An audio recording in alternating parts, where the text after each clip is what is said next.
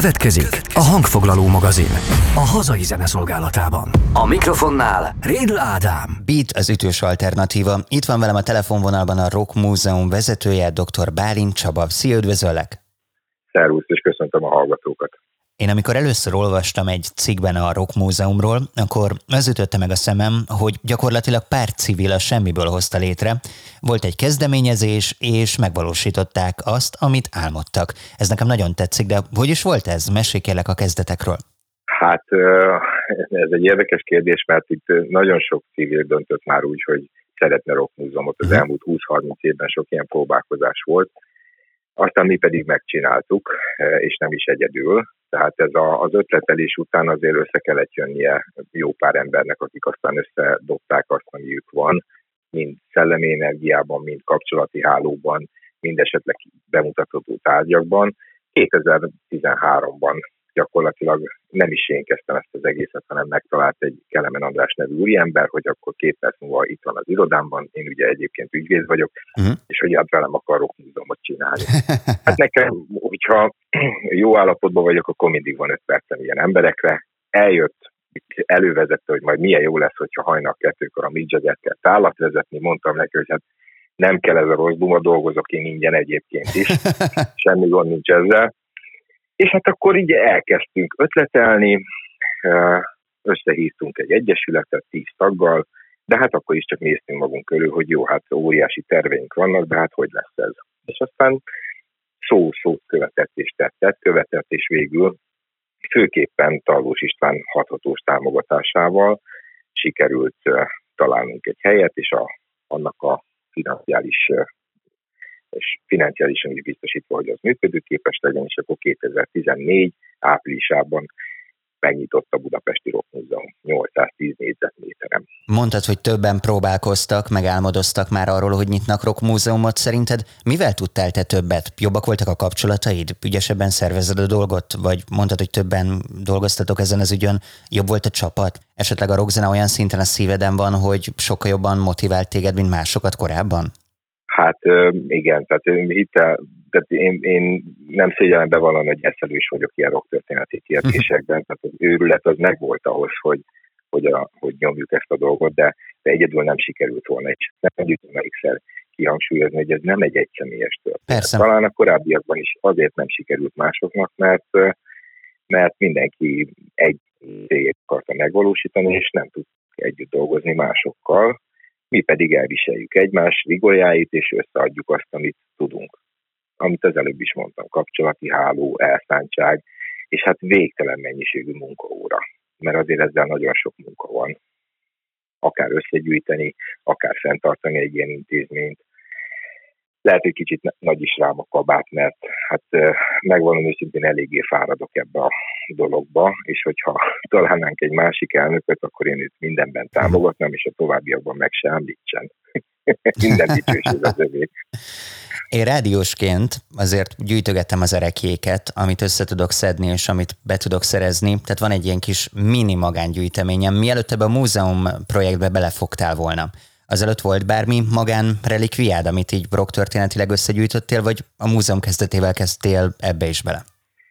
Hát, jó, ez érdekes kérdés, mert én az életemet úgy élem, hogy a tárgyak ne tartsanak fogva. Uh-huh. Ez lehet, hogy egy kicsit olyan ezoterikusan hat, de, de szerintem annak, ennek van gyakorlati eh, értelme is, hogy olvastam vagy tíz évvel ezelőtt egy tanulmányt arra, hogy egy embernek maximum ötezer darab tárgya lehet.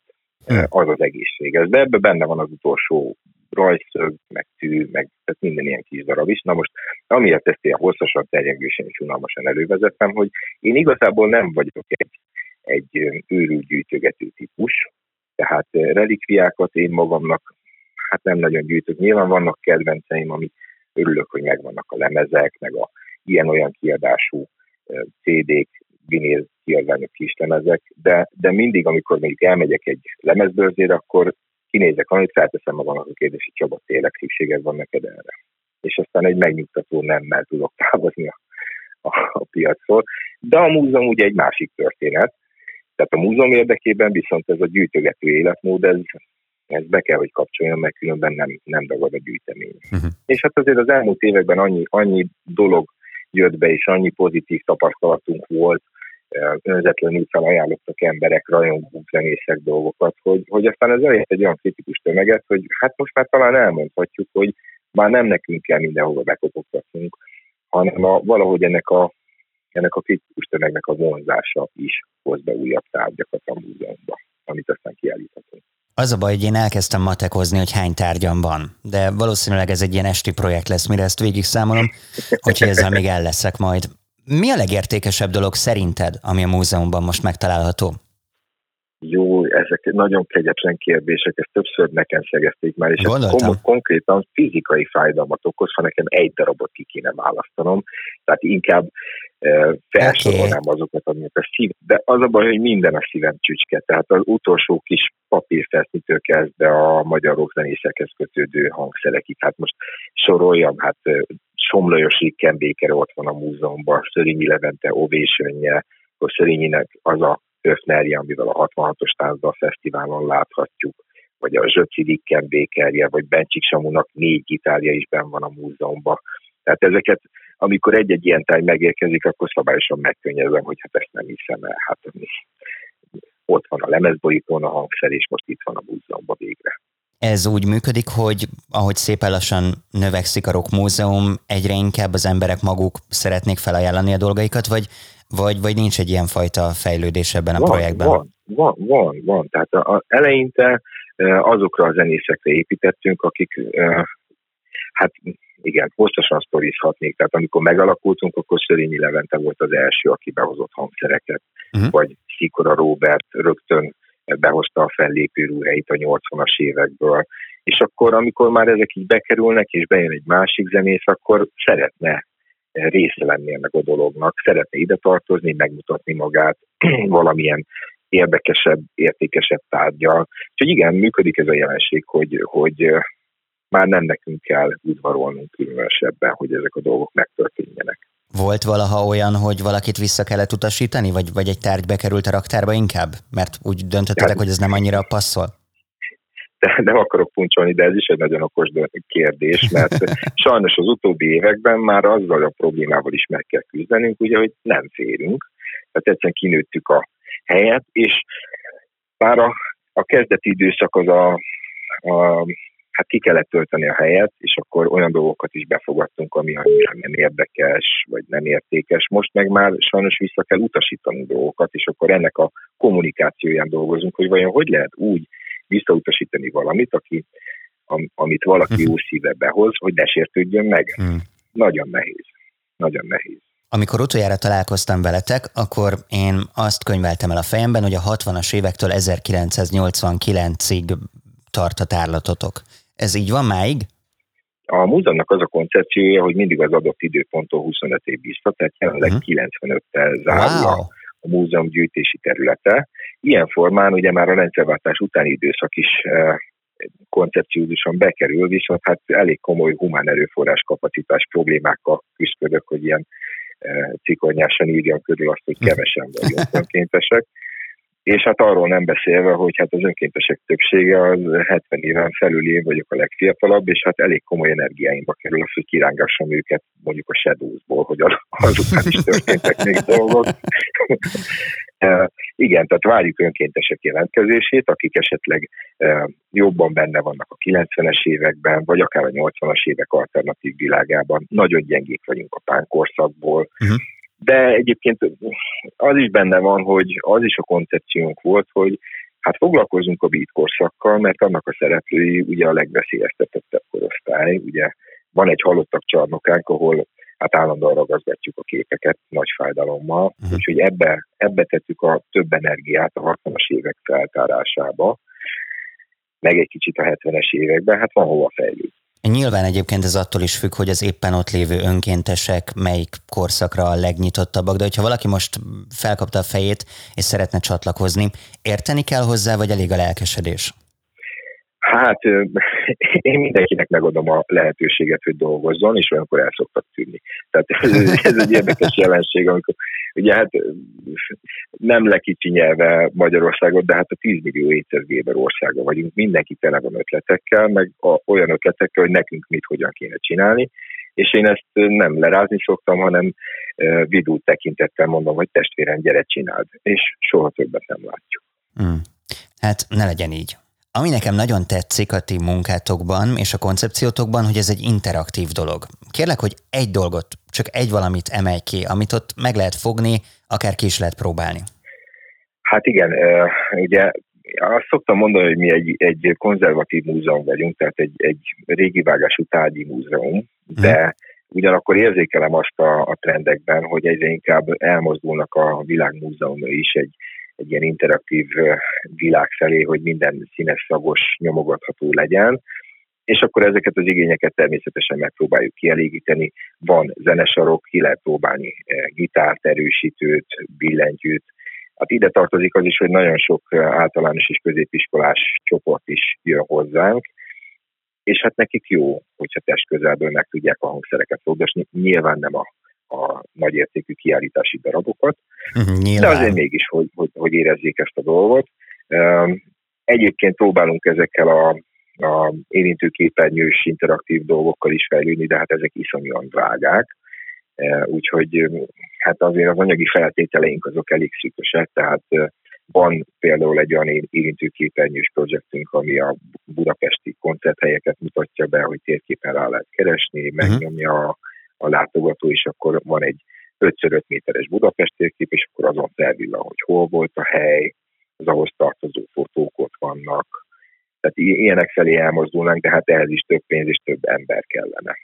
Teljesen őszintén, négy szem közt vagyunk. Mikor említetted itt azt, hogy azért nem azokhoz a hangszerekhez nyúlhatnak az emberek, éjszaka, amikor senki nem volt ott, azért megpengetted Szörényi Levente gitárját? Nem. Nem, nem soha? Nem, nem. Én eh, tíz évig jártam zeneiskolába, ezzel együtt blaszfémiának érezném, hogyha én fogdosnám ezeket a hangszereket. Nem.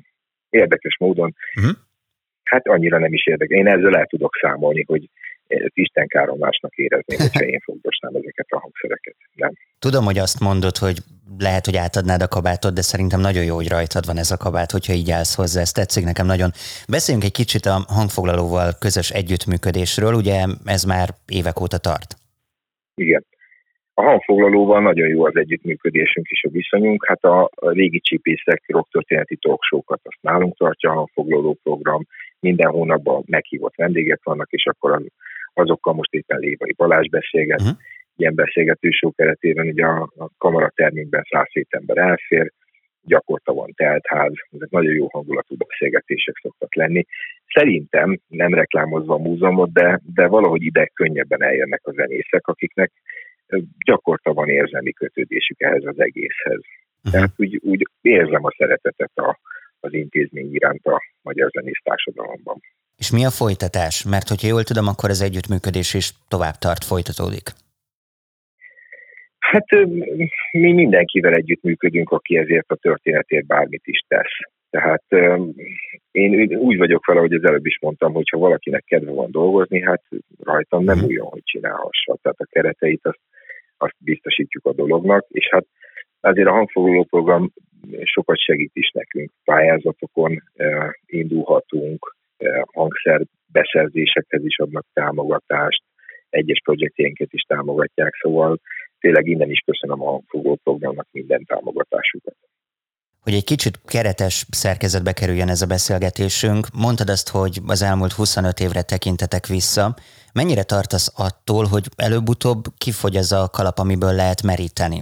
Ugye sokan mondják azt, hogy a mai zenék már nem olyanok, ugyanakkor szerintem pont, hogy a maiak megint olyanok, de tényleg voltak lyukak itt a rendszerben. Hát erre, erre van egy allegorikus mondásom, hogy a pallagfüvet kiirtani nem lehet. Tehát a rockzenének sose lesz vége. Tehát az valahogyan, hát hogyha ilyen rockteoretikai kérdésekbe belemegyünk, én azt érzékelem, hogy az elmúlt ötven évben volt egy furcsa hullámzás, húsz évenként valahogyan megismétlődött az, ami a korábbi húsz évben volt, csak egy más köntösben. És sajnos azt látom, hogy a kilencvenes évek közepén ez a, ez a, ez a ciklikus újraértelmezés, ez valahogy megállt. És most már annyira telített a világ, hogy nem alakulnak ki e, ilyen korszakos dolgok. Hát lehet, hogy most ez egy kicsit hagymázasnak hangzik, amiket itt most elővezetek, de azt szoktam példaként hozni, hogy az utolsó gitár hős, az, hát most szeretjük, nem szeretjük, az a Kurt Cobain volt a Nirvánából, aki meghatározott egy korszakot. Az utóbbi huszonöt évben ilyen fajta gitárost, rockgitárost nem nagyon tudok mondani. Nyilván vannak híresek, de hogy egy korszakot meghatározzon, az már úgy nem látszik. És persze ezen lehet sajnálkozni, de mint ahogy visszakanyarodnék oda, hogy a parlagfüvet kiirtani nem lehet, hogy szerintem lesz ennek majd folytatása. Uh-huh. Mert ez egy ilyen műfaj. Mindig valahogy kitermeli a, a lázadás szellemét. Most, hogy mondtál egy konkrét nevet, azon kezdtem el filózni, hogy szoktatok azon vitatkozni egymás között? Ti, akik vezetitek ezt a helyet, hogy hol a rockzene határa? Van-e olyan, hogy mondjuk valaki beajánl egy zenekart, és a másik azt mondja, hogy nem, ez nem rock? Hú, igen, hát a Igen, a határmesdjék kutatása az egy érzékeny terület. Um, mi egy befogadó intézmény vagyunk, tehát ez, ez ugyan rockmúzeum, de igazából ez egy popmúzeum. Tehát itt nálunk a táncdal fesztiválok világának szereplői is be vannak mutatva. Uh, sőt, hát nagyon jó tapasztalataink vannak velük, vagy esetleg ezen szénának a szereplőinek az örököseivel. Tehát Harangozó Terész fellépő ruhája is nálunk van, Aracki Laci özvegye is nagyon sok mindent adott nekünk. Um, szóval amikor azt keresünk, hogy hol a rock határmesdjéje, akkor azt mondom inkább, hogy a pop határmesdjéjét kell keresgélni, ha már a múzeummal kapcsolatban ezeket az elhatárolási mm. tényezőket keressük. Inkább megengedő vagyok ezekben a kérdésekben, és a többiek is szerintem így állnak hozzá. Hát nyilván mindannyiunknak megvan a maga kedvenc korszaka, um, de mivel ez egy, ez egy korszakos dolog, ezért nem a saját ízlésünkre szabjuk, ki lehet itt, meg ki nem. Neked a kedvenced a beat korszak? Hát én ebbe belecsöppentem, tehát én hmm. alapvetően egy ilyen hard rocker figura vagyok, Led Zeppelin életre halálra, hmm. magyarok közül a hetvennyolc nyolcvanegy közötti Beatrice, a Nagy Sirius, és akkor ezek mellett természetesen az egész világát szeretem. Valami közelebb áll hozzám, valami távolabb, és ezeket a, a hard rock, magyar hard rockot kutatva csöppentem bele a beat korszakba.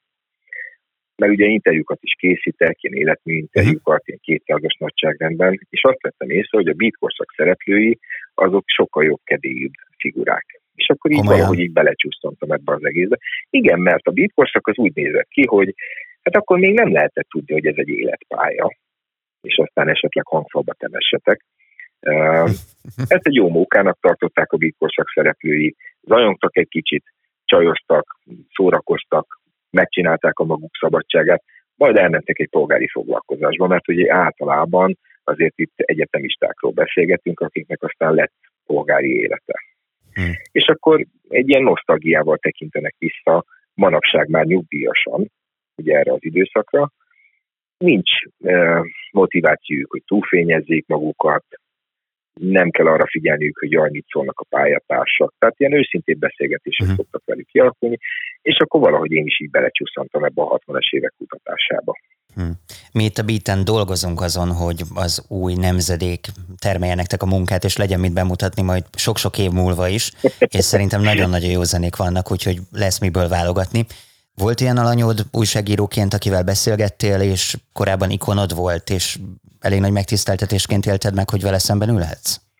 Hát, ez, ez, ez is egy érdekes kérdés, mert uh, Schuster Lóránt szokta mondani, hogy mi vagyunk a zenekar, ti vagytok a közönség, és amikor ott állok ezeken a koncerteken, P-mobilon, akkor mondjuk magamba hozzáteszem, hogy én meg vagyok az újságíró, és harmadik vagy, de hogy azért uh, nem árt ezeket a határokat megtartani, mert közelről nem biztos, hogy annyira szimpatikus lesz a hős. Hmm. De hát ugye részemről kikerülhetetlen, hogy, hogy mindenkit ismerjek, és mindenkivel valamilyen kapcsolatban legyek. Hát tudok rossz és jó példákat is mondani. Mondasz? De azért rosszat is? Hát azt nem bátorkodnám a rockmúzeum elnökeként, szerintem nem egy okos dolog. Akkor mondjál egy de... nagyon, nagyon pozitívat. Ki volt, ki volt neked nagyon az egyik legkedvesebb? Hát imádom Szörigyi Leventéti emberként is. Hát hmm. a szédületes humora van. Meg a Nagyferú is egy nagyon jó ember. Hmm. És sorolhatnék még ilyen pozitív példákat. Tehát a Szikora Robi is egy tele van zenével az az ember, testközelben is, úgy áll a múzeumhoz, hogy támogat minket. Úgy egyébként a zenészek jó, jókora többsége így van ezzel. A, a nagy nevek is, és a kis nevek is. Hát a negatív példákat is tudnék mondani, de igazság szerint az az elenyésző kisebbség. Uh-huh. Kérlek, engedj meg egy záró kérdést.